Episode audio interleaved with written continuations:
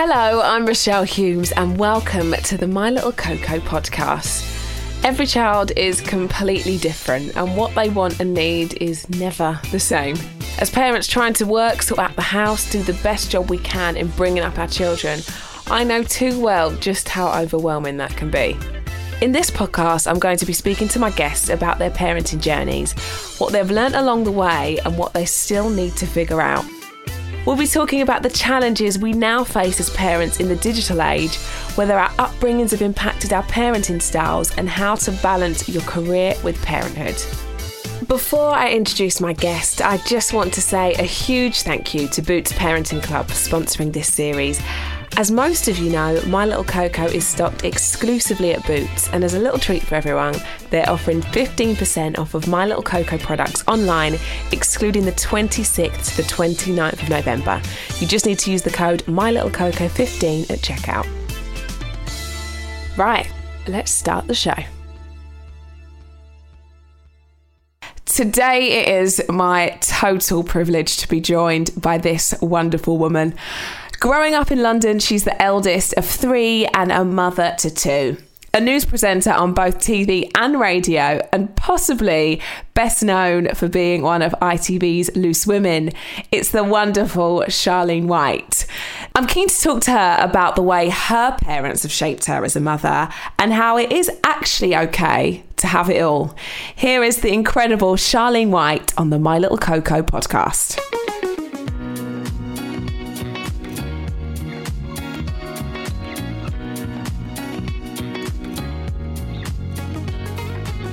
Well, thanks very much for doing this. Oh, no, it's very exciting, Michelle. This is very nice to have a little natter. And what I love about this, because we're not one of those podcasts where we are using the visual element, I am currently, just to give you a picture, in my dressing gown with my cup of tea here. My cup of tea, I've got two clips in the side of my hair and zero makeup. And Charlene and I had a brief WhatsApp conversation before this and she was like, is this the sort of thing I need makeup for? I'm like, hell no. Because I'm sat here in my office, also with no makeup on, so I don't technically need to put it on for a couple of hours. I just couldn't be bothered. Yes. Couldn't be bothered. Let's give our skin a breather. Yeah. Should we do that? So I want to sort of go back and talk about you before you were a mum, okay, first of all. Okay. Because remember that. That there was an us before we were mothers. Who knew? So you grew up in Greenwich? No, I'm Lewisham, actually. So I'm a Lewisham girl, so just next door to Greenwich. How did that look for you? What was your childhood like growing up in Lewisham? Well, I'm the child of immigrants, so it's very much, I would say, a very typical child of immigrant upbringing, really. So there was always like loads of people in our house. There's always loads of food. My parents loved entertaining, so they sort of had like an open door policy, so our friends could come and go as they pleased. There would always be food there for them. It didn't matter what time of day they turned up at my house. There would always be food because my mum was a feeder, so she loved doing all of that stuff. And my parents worked really hard, so between them, sort of 5 to 6 jobs between them as I was growing up, because they wanted to send us to private school because my dad got here in his late teens, but my mum went to secondary school here, and she didn't have a really good experience of going to secondary school, state school here as a black Caribbean immigrant. So she just figured that if they don't spend money on anything else and work really hard and send us to school, maybe we wouldn't have the same experience, and hopefully do better than they did, I guess, when they first got here. But it was a very normal upbringing. It was going to the market in Lewisham on a Saturday morning, Deptford Market on a Sunday morning, Saturday soup. It was going to church in the church van on a Sunday morning. It was all of that stuff. And the Saturday soup lasts from the Saturday until the next one. Oh, it was gorgeous. And it's just that smell of walking into the house when you know she's cooking Saturday soup. And it was just like, it was wonderful. Now I have kids. I don't know how she found the time to do that with 3 kids. But she always seemed to find time to make sure that there was food on the table, which I think as I'm older, I'm so hugely appreciative of. Yeah. And it is those things that you don't realise until you're older, until you until you lead that busy lifestyle where, like, you know, real life stuff, and you're like, how did you even find the time to chop the stuff that goes into the Saturday soup, let alone cook it for everybody? Exactly, because my dad would work sort of split shifts, so he'd be doing the post office in the morning, mm-hmm. he'd leave out at 5:30 in the morning, and then he would pick us up from school at like 3, and then he'd go back out to work at 5. Mum would come home just beforehand, but in the morning Mum was preparing food. I remember she'd like prepare and season meat, put it in the oven and put it on a timer, and then we'd come home from school and there'd be warm food for us to eat, and Dad would finish off and cook a bit of rice or whatever, and there by 4:00 we'd be sat and we'd be eating because she'd already pre-prepared everything. And it's that level of organisation. Yes, oh yes. My God, like, that's what I was going to say, it's a different level of organisation. And when you are working so many jobs, like, that's hard. That is no mean feat at all. Yeah, I do remember. I don't know what it was like in your house, but on a Sunday it would be a typical Caribbean dinner. Monday would be leftovers. Tuesday was usually rice with something. Wednesday maybe fish. Thursday rice again, but usually with like corned beef or sardines or something. And Friday was when they just stick something in the oven. So now I get why she did that, because she didn't have to like bother her brain with trying to figure out what to cook. Yes, absolutely that. And the logic is there. It's just not. But that does take a serious amount of organisation, I do have to say. You've spoken a lot, Charlene, about being from an immigrant family, and I love how much you talk about your life and what shaped you as a woman. And you released a documentary a little while ago talking a bit about that. Do you think your childhood has shaped you as a parent? Do you share similar parenting styles to your mum and dad? Yeah, I often, when I'm telling my kids off, I often can hear my mum or dad's voice as it's leaving my mouth, because I end up saying like the same things, you know, and it's because they just repeat it time and time and time again. You know, show me your friends and I'll show you who you are. You know, who do you think you're talking to? Me and you are not size, Alfie. You know, all of that sort of thing. You know, and it's like, I do not need to hear your voice, Alfie. There's no reason for me hearing your voice right now. There's just no need for it whatsoever. You know, and my mum would say, I don't know who you think you're talking to, when they're shouting. And I find myself saying exactly the same things, and also kindness. My mum was a social worker, so she raised us to be very kind and to be very courteous and to have really manners is a massive thing for my parents and a massive thing for me. So, you know, we'll go into the coffee shop and I'll buy coffee, and I always make sure they say good morning to whoever is in the coffee shop. You say good morning, they ask how are you, you answer, you make sure that they can hear your answer, you also ask them how they are. You know, it's about confidence. And I realised that when my mum would do that to me when we'd be in the market, it's because she was teaching me confidence. Yeah. And also, you know, if before he leaves a birthday party, he has to find the mum or dad, and he has to find them and say, thank you very much for having me.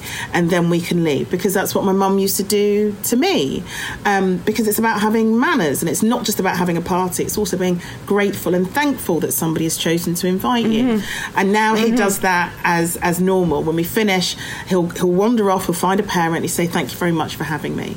And it's all those things that I really realised as an adult they would constantly be on and on at me about as a kid, because those things help shape you as an adult. You are kind to people, you notice people, you are grateful for the things you have in your life, and it's understanding that you have great things and great love that not everybody has, and they taught me that, and I think that is a massive part of why I am the way I am. I want my kids to have that too. It's so important, and it really, those little things. I mean, it's so cliche to say that, but those little things that take seconds in the day, they are so important to instill from such a young age. And I'm so with you there, because that's one thing I don't know about you, but in life that fills me with pride. And I'll go to a parents' evening and they'll say, oh, you know, they're doing great in this, and you know, and I'll be honest with you, like, that's sort of just noise to me.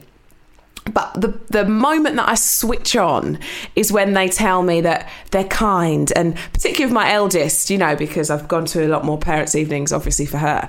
And when they say that she makes sure she doesn't leave anybody out, and she always, if somebody asks her how she is, she always says, "I'm good, thank you, how are you?" And it's those little things that, to me as a parent, they fill me with pride like no other. And I'm always rushing to a parents' evening, as you know, from work, out of the studio. Yeah. I'm normally late, and I've had to send an email to say, "I'm sorry, I'm half an hour late," and I've held everyone else up. So by the time I've got there, I'm stressed, and then they say something like that, and I will cry. Aww. Like Marv has to prep me. He's like, just try, and especially now because of COVID. Like, we don't know the teachers, yeah. right? We don't. Like, we've moved up the year, and because the world has been so funny, I've not really got a rapport with them. It's kind of been sort of stop, drop and go system. So we had a parents' evening, and I actually cried, and I thought, I don't know this lady really, and she's probably thinking, "Wow." I'm like, it's been a really busy week and a really long day, and you've said something that my daughter was polite, and it made me feel like, okay, maybe I am doing okay after all. It is, and I think people really underestimate how important kindness and manners are at that age, because I think you can tell as an adult those adults who weren't taught that as kids, and it's the, you know, where they don't seem to care about people enough to ask them how they are, to, you know, if you're walking into work and you're walking into an office, and, you know, you've got the receptionist or the security guard, and you can tell those people just breeze past and never really acknowledge those people. Yeah. I always think, my gosh, your parents didn't really teach you manners, because, my God, there's absolutely no way in the world that I could walk past anybody and not say hello if I was around my mum, because the telling off that I would get when I got home, because she said I had embarrassed her, you know, and that was a big thing, do not embarrass me. So you have to say hello to people. And I do that as normal as an adult, because I don't know any different. And I think it's important that people do not underestimate that the things you teach your kids as kids, it does bleed through to adulthood. It absolutely does. And I think sort of that's one side of parenting, and I suppose one side that's really shaped you. But another thing I know is important to you, it's so important to us as a family, is educating our children about their heritage. And I think for us, that's day to day, and that is it's so important to me. I wonder how you do that and what your approach is. We do it with books. So I sign up to the service Wake Babies. So they get a delivery of diverse books every month, which we read through. It's things like, you know, also making sure you see family. You know, family is culture. So making sure that you are aware of who you are, because you know your family. And your roots, yeah. Exactly. And I went in, and there was method to this madness. I did the Black History Month talk for all of Alfie's classes at school. So he's in reception. So he's only just started. 30 kids to a year, three classes. And I said, look, I'll come in and do the Black History Month talk. And much like you say, the teachers don't necessarily know us that well, because you don't see them as much as you used to. So the teacher was like, okay, so, you know, how long would you need? You know, we can give you 5 minutes per class. We can give you 20 minutes per class. And I was like, oh, bless you. You don't really know me that well, do you? I'll just take the full 20. So, oh, are you sure? Oh, yeah. Don't you worry about that. I can fill it. It will be fine. You know, because I thought it was important to kind of go in. I came in with props and a world map, and, you know, was talking to all the kids about where their families come from, and then specifically talked about where Alfie's family comes from, and why the history is important. And then we sang songs, we played music, we danced, we did all of those things, because I think that is hugely important. I think my kids knowing where they come from, yes, is key, but also for them to be around kids who also understand. Yeah. Because I don't want Alfie to feel like, or Florence when she's in school, to feel like they're the only ones that know this about this incredibly rich history. It's important that we all know, and I believe that comes from kids. Agreed. That's really special. And how did Alfie feel when his mum was at school? Like, you know, because you always think, you like to think your kids think you're cool to a degree. I got asked to host something for a layer school. It was a couple of years ago. It was around Christmas. It was a winter ball, and I couldn't work out if she was embarrassed or excited. It was a real fine line, you know. Yeah. Because I've got experience of this with my brother. So I helped to raise my brother when my mum died. He was 8. I was 21. So I assumed that that was a pretty cool situation to be in, that the person that's coming to your parents' evening is like a young person. That's pretty cool to have a really close relationship. And then he hit his late teens and then was suddenly like really embarrassed to have me hanging around. And I was devastated. Yeah, of course. And when he turned 21, I arranged for me and a few mates to go, because he went to Union Brighton. So I arranged for me and my friends hired like this lovely apartment in Brighton so that we could take him and his friends out on a Saturday night for dinner, maybe to a few bars or what have you. My brother barely turned up. Didn't turn up with his friends. He was like, oh, well, we're going out later. I went, yeah, but I thought we were all going out together. And I thought, well, why would we all go out together? Because that was the plan. I was so upset, Rochelle. I was so upset because he'd reached that age where actually hanging out with me wasn't cool anymore. It wasn't the vibe. No. And having his 30-year-old sister turn up with her friends. I was willing to pay for them all to go for dinner and take them all out for drinks. And even that wasn't enough. He was like, well, no, I'm going out with my friends. And I was like, all right. Oh, right. Wow. Okay. Well, this was a bit of a wasted journey. Yes, actually, now he in later years he always apologises that night. He says, "I know I shouldn't have done that. It was just, a bit weird having my sister kind of turn up for my birthday." I was like, "No, it wasn't." But we've all had that moment. We've all had that embarrassment somewhere down the line. We definitely have. But it's just not nice when you're on the other end of it. I was so upset because I was so excited about his 21st. But with Alfie, when I turned up, when I was coming to school, and he was like, "So is everybody's mummy coming to school?" I was like, "No, just me." But why? Well, because I'm coming to teach you. It's like, "Oh right." Then about 30 seconds later, so. Just you, not everybody else's. Yeah.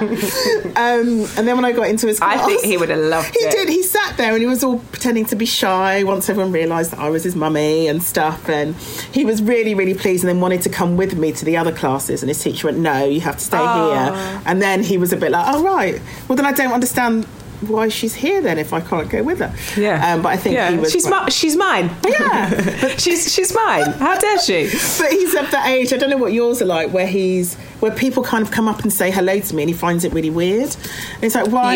Yeah. Why is that woman saying hello to you, mummy? So he's at that age where he's learning. And that's a really weird thing to... I remember the first time that happened with Alea, actually, and she was kind of really... weirded. Why do they? And I had to really explain to her, you know, that sometimes that, you know, mummy does this on the TV, and it was a really weird. Everything else in life, I'll call my mum or I'll call my aunt to be like, okay, what do I do? She's come home from school and she said this, but that's that one sort of situation where they're like, oh, I don't know, how would you handle? You know, it's a really weird. It's a really weird concept for them to understand. She understands it now, and I think. And it, you know, but sometimes she says she comes home from school and she'll say things like, my friend has asked me if you could sign a picture of her. She's like, it's really weird. Are you going to do it? You know, like, she's like, oh, yeah. Like, it's sort of, she rolls her eyes to it now. Where it was, she's like, she'll be 9 in May. So I think she's sort of getting to the point where it was quite exciting last year, but now it's a little bit like... Now it's just annoying.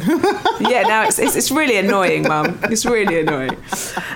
You spoke about raising your brother at quite a young age after a really, you know, traumatic circumstance. And I can just imagine how that was and what a real life change that would have been for you and for your family, for obvious reasons, for losing your mother and then having that level of responsibility.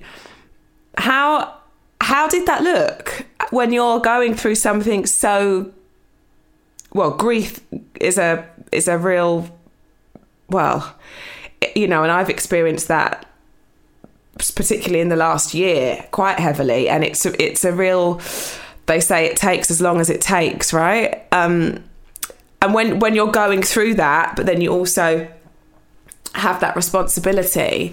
How did that look for you?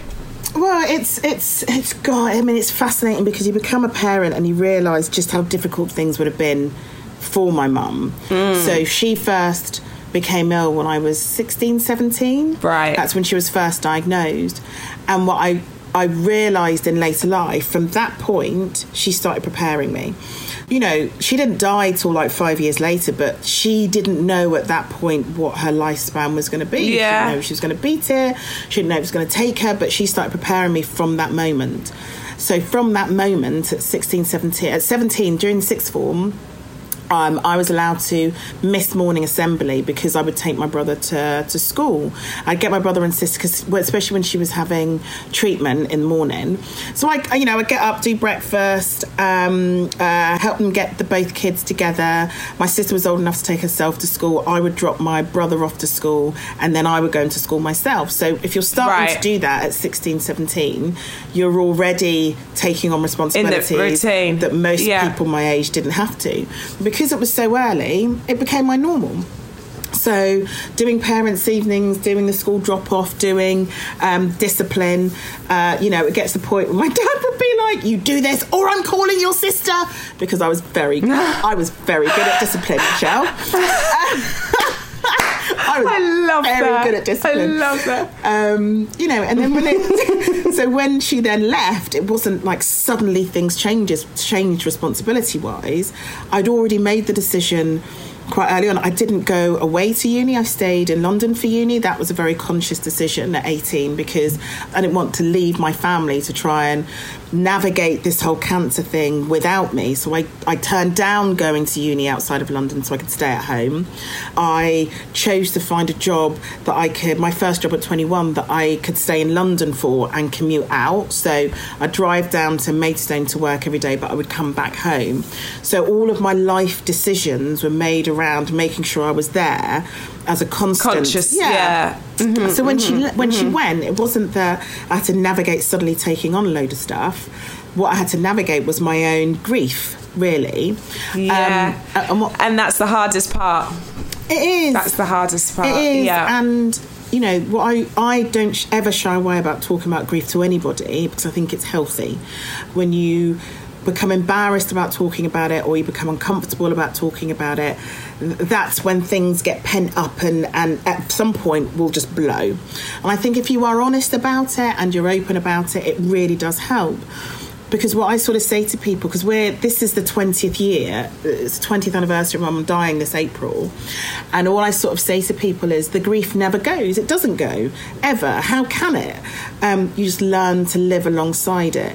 And the last time it really came to a head was when I became pregnant with Alfie, which was always going to. It was always going to. Because she would have been the first person I call. She would have been the person that would have accompanied me to appointments. I would have had her in the room with me giving birth. All of those things that other people do with their mum, I knew I wouldn't have that person. So it was a very conscious decision for me to go into therapy for a few sessions just to make sure that mentally I was strong enough to be able to deal with becoming a mum, to be able to deal with everything that was going to come but without her. And I didn't want to be having those months of being pregnant, constantly being upset about her not being there, to give birth and be upset all the time that she wasn't there with me.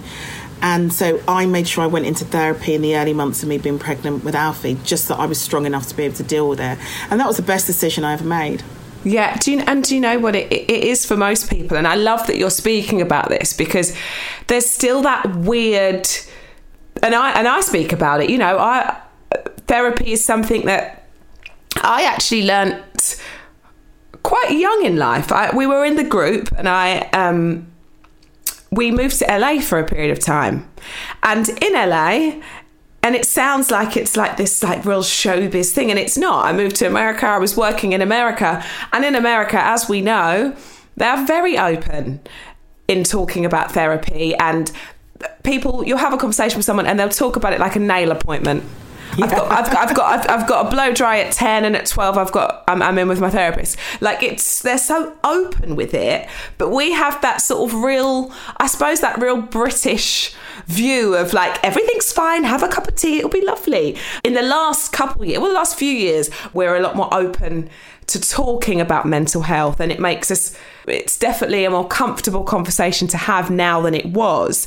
However, we're still so sort of archaic in the view that, you know, go to the dentist, go to the therapist, make sure you have your checkup at the doctor. It's no different, and it's really important to speak to somebody that doesn't know you in the way that everybody else does, you know? Yeah, and to help, and sometimes we just need a bit of guidance, and to make sure that the feelings that we have isn't, you know, they're not weird, they're not bizarre, you're not going to completely destroy yourself. You know, it's all these things. You need someone to sort of talk to and talk things through with, and it's cathartic.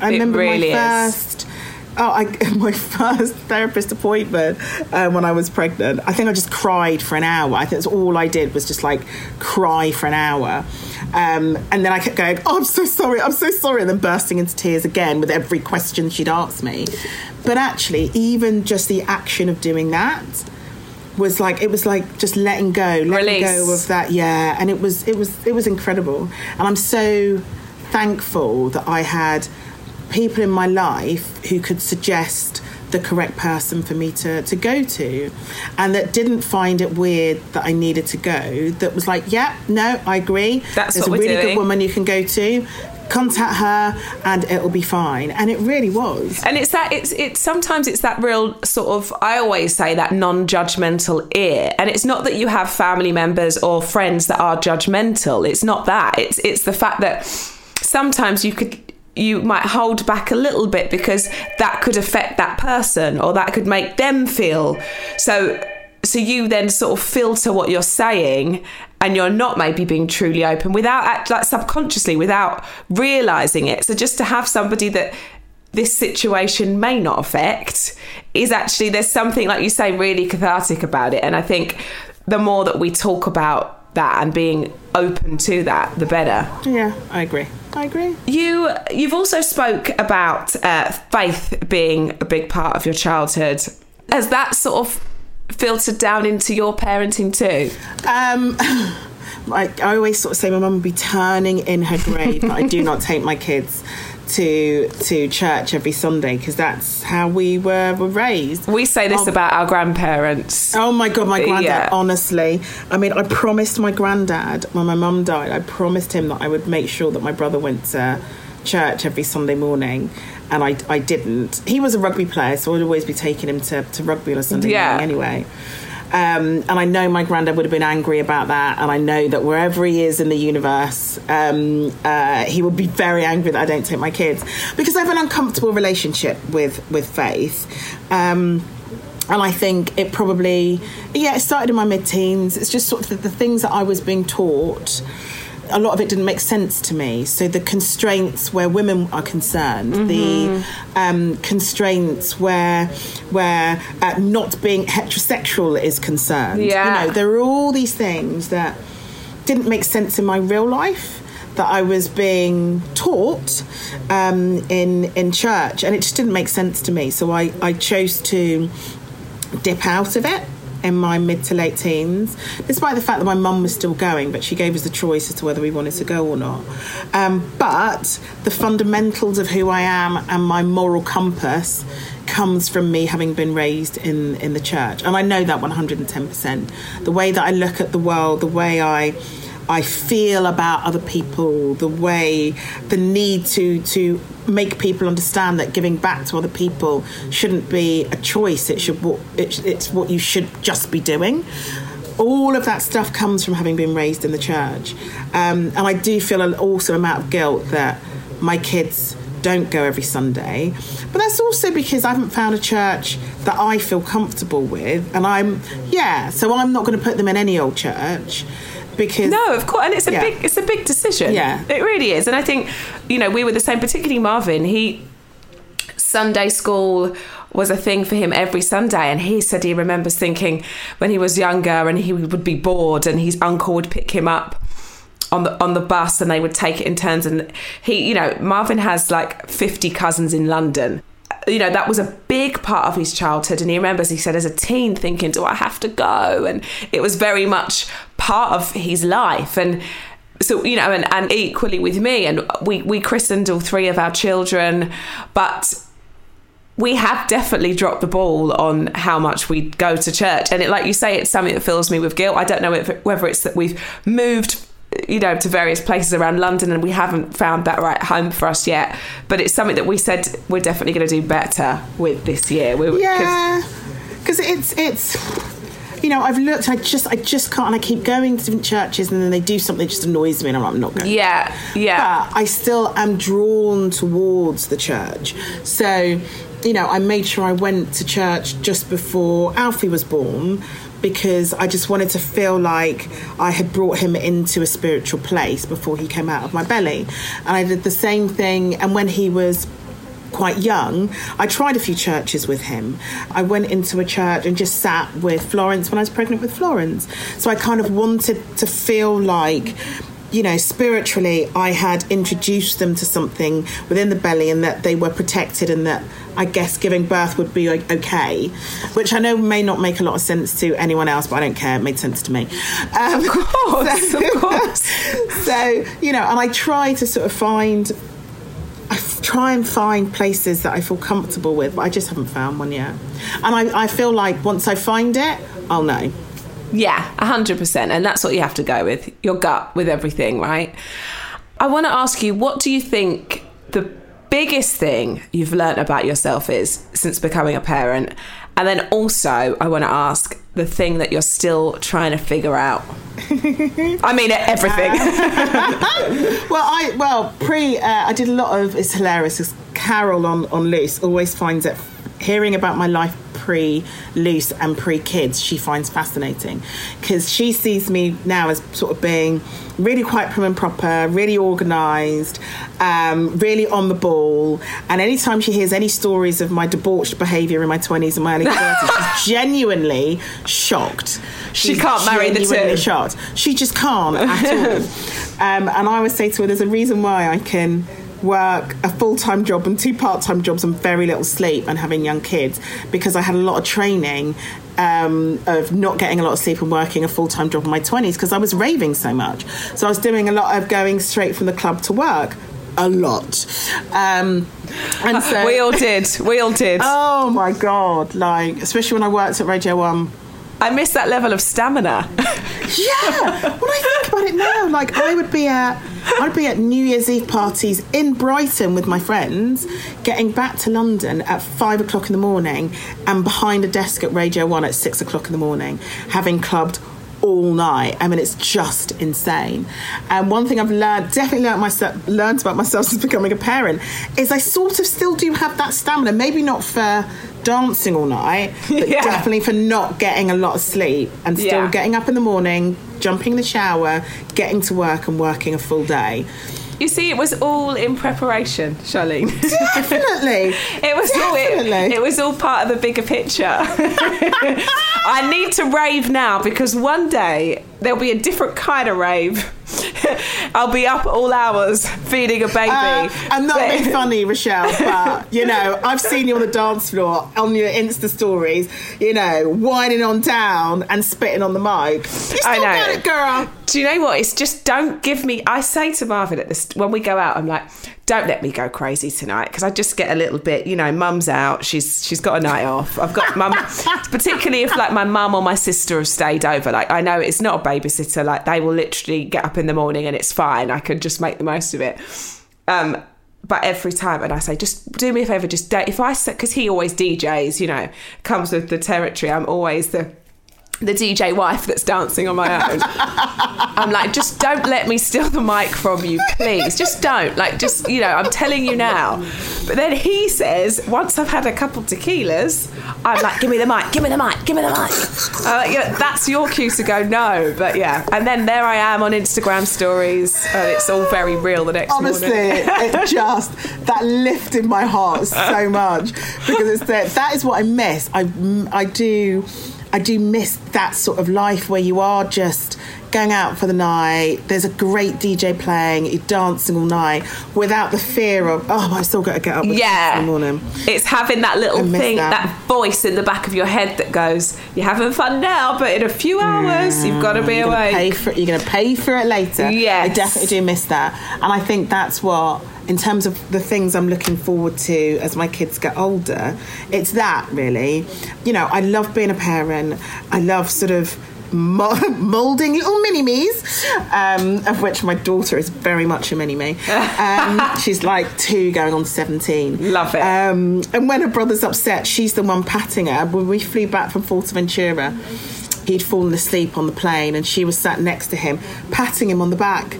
Patting him as he was sleeping and going, Alfie's all right, mummy. I was like, oh yeah, thanks for letting me know, Florence. You're literally 2. Love her. But it's but it's that sort of thing where people, she's brilliant, but it's that sort of thing where it's knowing that I can have a really lovely night out and that those two can look after themselves in the morning. Because my sister is at that stage at the moment, because my niece is 12, is 11, 12. And so she can kind of go out, have a good night. And my niece is getting herself up, having breakfast and sitting and watching telly until she gets up. And I'm like, oh, God, I'm literally like a decade away from that stage. Yeah, but it's coming. That's the one thing we know. That does, yeah, when I hear that, I'm like, yeah, that's bliss. Oh, that really is bliss. And then that takes away the fear, doesn't it? When you're like, yeah, it takes away the fear that you have when you're dancing. Yeah. You're like, I want to have a really good night without the fear. That is, at this stage in my life, that's what I want. A good night out without the fear.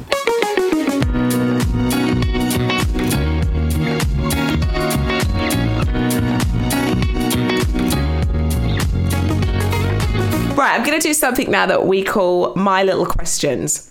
And they come from Alea, my eldest daughter, and I tell her who I'm talking to and then she asks you a couple questions. Ooh, so yay. Here we go. Here's her first one. Hi Charlene, my mummy said the news is very important. Have you ever said the wrong thing? That was the first thing she said, because I was explaining that you host the news and, it, you know, in our house, Alea, I don't let the kids watch our news, right? They have what's it called at school? They have like a kid, I think it's called Newsroom or something. What's the children's... Yeah, Newsround. Newsround. Yeah, and they have it at school, which is lovely. So she'll tell me, you know, they're allowed to watch Newsround in the break, which is great at school. God, that's good. Yeah, which is really nice. So she'll tell me certain things, and that's sort of how I like her to digest the news. So I always explain to her. And the first thing that she said to me was, well, do you think she's ever said anything wrong? That's quite scary, you know, like almost the amount of pressure to convey the news in the right way. God, there is a situation, and I can't think of the word now. It was when I was presenting on One Extra, and we used to obviously read texts and stuff as they would come in. Twitter wasn't a thing then, that we'd read texts. And there was a word, oh my goodness me, it will come to me, but there was a word that was in a text. And essentially, in my naivety, I didn't realise this particular word was actually a swear word. In my naivety, I just thought it was like a normal word. So I'm there with the DJ G-Money, because he was my co-presenter. And the texts are coming in. I read this text and suddenly, like, everybody in the studio just freezes and stares at me. And I couldn't work out what was going on. So I carried on reading and then through to another track. And they went to the track, put the microphones off, and they said, you cannot say that word. I was like, well, why? It's a swear word, Charlene. I was like, no. Oh. No. On daytime BBC radio, I swore and didn't realise. That's giving me the fear right now. And then the song finished. I think it was a Kanye West song. The song finished, and then I just get, I apologise for my language earlier on in the programme. I hadn't actually realised that, and everybody was absolutely wetting themselves. Because I think there was still quite an innocence to me in my early 20s. Really, that innocence isn't there anymore. But that's what happens with life, right? The innocence, innocence slowly goes. Right, here's her other. Okay. My family's from Jamaica too.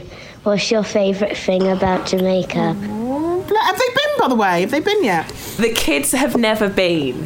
What? I know, the kids have never been, and this is on our plan for this year. Obviously we have, but the kids have never been. Yeah. Yeah, and we were actually planning to go in 2020 because I wanted Alea to meet my granddad, and then unfortunately he passed away.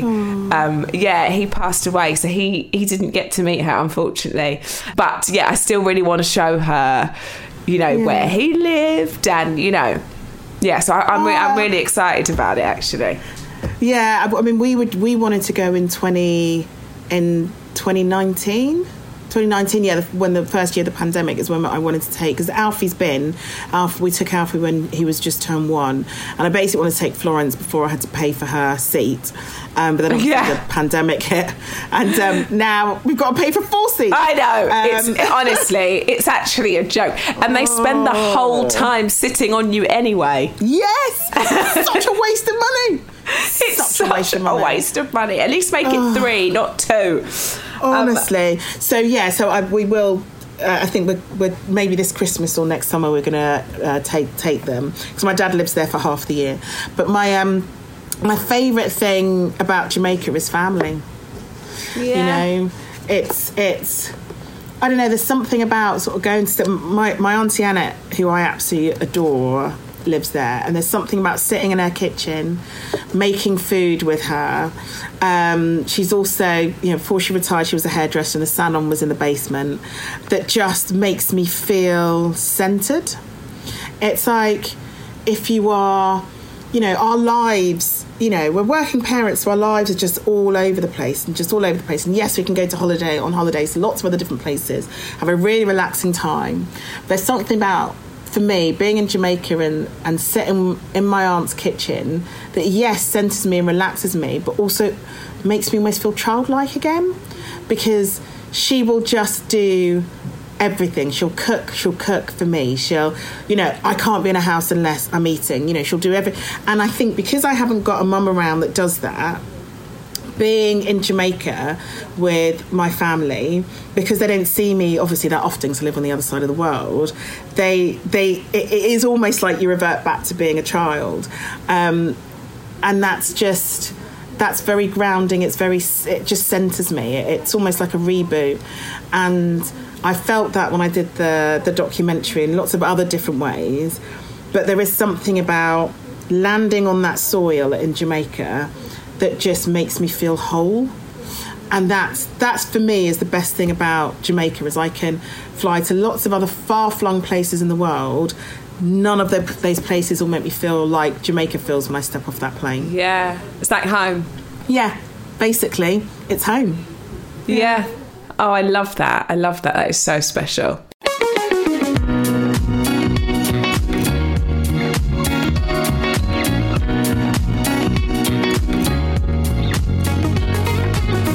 So we do something called My Little Tips, and it's essentially us trying to get advice from you. But what I wanted to ask you is actually a little bit different. You've obviously just celebrated, just last week, 1 year at Loose Women, which is incredible. And how quick, I remember watching your first episode and being like, yes, this is what we need. and not knowing you, but feeling so thrilled for you. Oh, darling. And it's been 1 year, and I mean, wow, that's flown by. But what I wanted to ask you, well, congratulations, firstly. But what I wanted to ask you is, we have, this is a parenting podcast, lots of different parents listen to this, and, you've had a great career for a long time, but that was a real career defining moment for you, a real sort of turn of the dial. And what I wanted your advice on is, there's lots of women that I suppose might go back to work, and dads too, after maternity or whatever it might be, and you can have one job and then overnight, amazingly so, be offered that big promotion, which I suppose essentially what that switch to Loose was. How did you go from living your day to day in your routine in the way that your work is. But that dynamic really changing when you get that big promotion, how do you try and keep that balance in your home life and not let it change too much? Because naturally it's going to, and there's lots of people will be in that situation where you might be back from maternity leave, you've now got a family and that's also a job, and then you get offered that big career changing moment which you can't turn down, you can't say no to, but you've still got to make everything else work. How did you do that? It's teamwork really. So Andy and I, I wouldn't have taken the job without sort of talking it through with Andy and working out how we could make it work basically. And it is that understanding that we are both working parents and no one person ought to have a load more responsibility than the other, and how organisational-wise, we can sort of, balance it out. Thursdays are my loose days, so it's me getting up early in the morning. I'll get the kids together, make sure their bags are packed, and I will sit them down having breakfast, and then Andy takes over. And then he finishes off breakfast, gets them finished off for school and nursery, and then drops them off, is how our sort of Thursday mornings go. But in terms of if anyone's sort of listening and is thinking about whether or not they should take a promotion once they've had kids, it's about you can't do it without being organised, basically. And you will drop the ball at points. But the way that I always look at it is my kids know they're loved. My kids know that they're cared for. My kids are fed and watered and they don't want for anything. They definitely don't want for love. They are so loved. And at the moment at which I sort of feel like they're not getting enough love or that things are starting to really impact them, then I will reassess the things that I do. But at the moment, we are organised enough to make sure that that doesn't happen. And I don't fret about things that I may well have forgotten. If Alfie goes into school in his normal uniform rather than PE kit, well, I'm not going to sort of sit there and crumble as a result. It's like, well, fine, he'll just have to run around in his PE kit, in his school clothes. It's not going to kill him. It's fine. Yeah. I would just say, work makes me happy and my kids make me happy. I think I'm a better parent by working. And I went back to work when both kids were 8 months old. I went back to work because I don't do well being at home. I'm just not built in that way. Mm-hmm. And I'm not embarrassed to say that. I'm just not. And, as I was reaching the 8 months, I could feel myself loving being a parent, but really I just can't do this on a full-time basis. Yeah, you were ready. Because, and I know that I'm a better parent, I'm happier if I'm working. So in terms of taking on more work, it works for me at the moment and it works for us as a family at the moment. The moment that changes, then we'll reassess things. Yeah, yeah. But I would never tell Andy not to take something because we have kids. I'll say, well, look, how can we make this work for all of us? And vice versa. That's sort of how we do things. And I'm very lucky to have partners that get that. But then I would say I wouldn't be with someone who didn't get it, to be honest. Yeah, yeah. So. Yeah, you're right. We are both lucky that we have present partners and that we do, it was very different for my mum that raised me alone. And I do think when I look at her, I think, goodness me, and she worked every job under the sun. And I think, do you know what? It's so right. And what I take from what you're saying is that whether it's work, whether it's play, whatever it is, we're all better parents when we're happy. Well, exactly. And, I wouldn't at this stage in my life say I was offered a job in, I don't know, Manchester, for example. My kids are not of an age where I want to be commuting to and from Manchester, and I want to keep them around their family. I want them to stay in London. So things like that, it just can't. That happen. Wouldn't happen, and that's exactly what people say to me a lot. Do you think the Saturdays will ever get back together? And I say, for me, I cannot picture that. And it's not because of there's a drama and we don't like each other. It's actually for me the sheer fact that wouldn't work for me and my family. It just wouldn't. There's no way I can picture constantly being on tour and in up north one minute and here the other and on a flight. Well, it just that doesn't my kids. are everything, and my family. And yes, we're both lucky that we're successful in our fields, but the success has to come around that. There's no, you know, and that's the way it is. Yeah. And it's also being honest about that. So I had a friend who was offered a job in Leeds not that long ago, and has kids and stuff. And she said, I was thinking, you know, maybe I could go for it and then commute up and down. I said, well, look, here's what's going to happen. Yes, you could do that. And, you know, your husband obviously would hold the fort down here. I get that. I said, but do you know what you'll be doing a lot on that journey up and to and from Leeds? Are the girls all right? Did I remember to do this? Did I remember to do that? Oh, God, I'm going to end up missing this again. I'm going to end up missing that. And that is what's going to fill your head. And that journey to and from Leeds, constantly, that's what's going to fill your head. If you feel like you can deal with that, and with being like a high-flying boss, as you will be if you take that job, if you feel emotionally you can deal with that, then fine. But you have to be honest with yourself. Yeah. And if you feel that you can't and it'll just become too all-consuming, then just don't take it. Yeah. But have the faith in your own ability that not taking that doesn't mean it's the end of your career. Have faith in your ability that other opportunities will arise. Yeah, yeah. Never think this is the last thing I can ever do. No.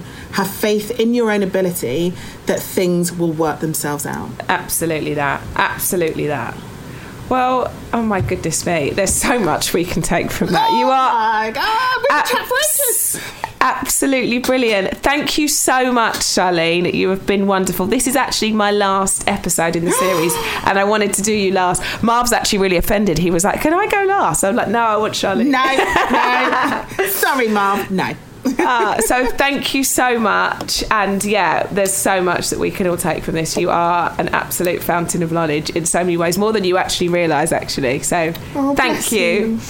And congratulations for everything. It's so nice to see you flourishing and see you flying. Even if I'd see it on Instagram and on TV, I'm like, whoop, whoop, cheering you. Yeah, and it's weird, isn't it? In the distance. Like really weird.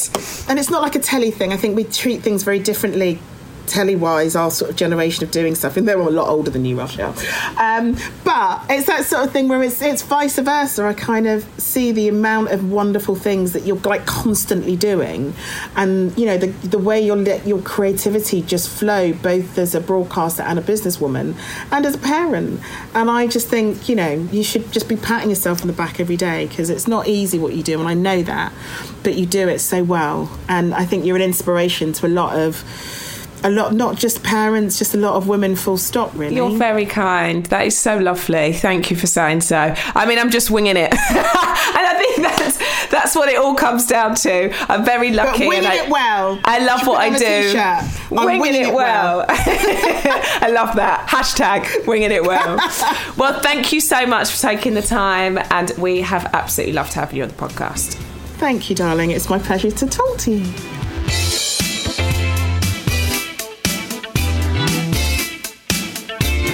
Thanks again to the amazing Charlene. What a perfect way to end the series. Well, that's it. Can't believe we finished season 1 of the My Little Coco podcast. I've absolutely loved it, and I really hope you have too. Thanks again to the wonderful Charlene, to my sponsor Boots, and of course to you lovely lot for listening.